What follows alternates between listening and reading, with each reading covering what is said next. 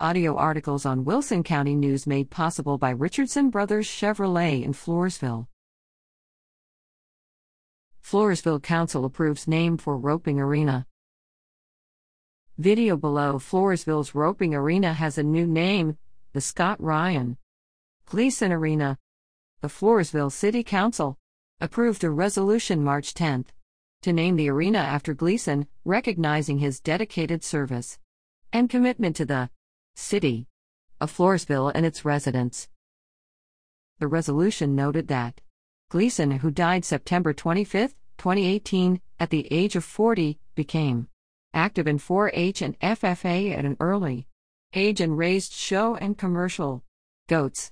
He also regularly volunteered at the San Antonio Livestock Show and the Wilson County Junior Livestock Show, helping young people with their goats, sheep, and hogs.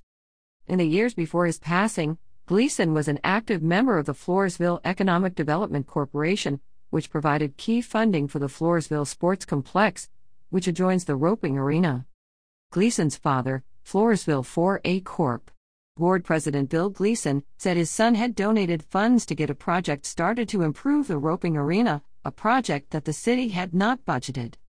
Scott left money for us to do this, Bill Gleason said. This was very important to him.